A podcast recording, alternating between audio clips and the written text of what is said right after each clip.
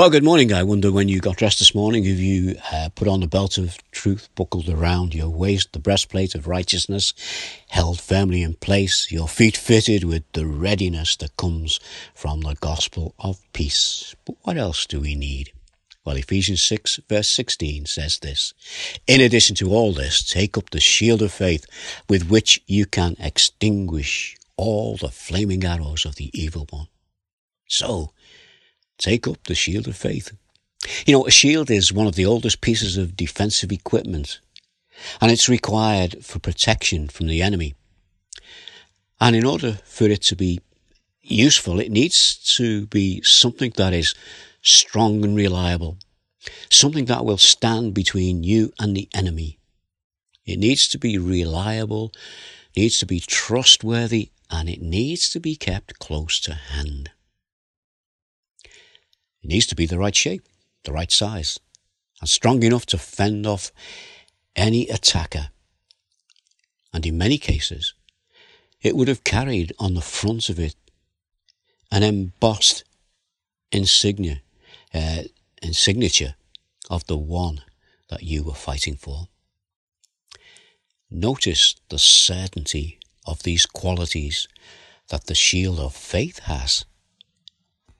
Ephesians 6 verse 16, the first part of that verse with which you can extinguish all the flaming arrows of the evil one. Get that? You can, that's a definite, extinguish all, that's a definite, the flaming arrows of the evil one. Listen to what Peter says, and I'm going to read you a few verses from 1 Peter. It's verse 3 through to 7. I want you to think about these this morning as we go forward in the day. So listen to this. This is what Peter said.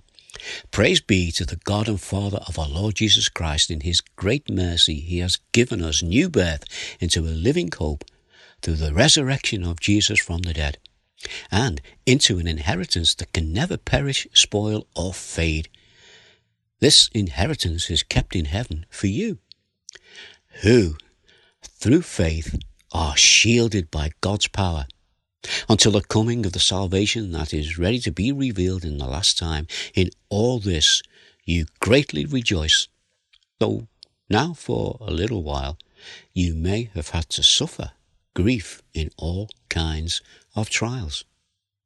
But these have, ca- these have come so that the proven genuineness of your faith, of greater worth than gold which perishes even through the refiner's fire, may result in praise, glory, and honor when Jesus Christ is revealed. Let's pray.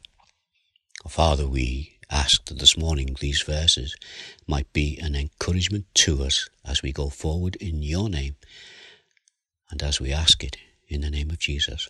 Amen so who through faith are shielded by God's power.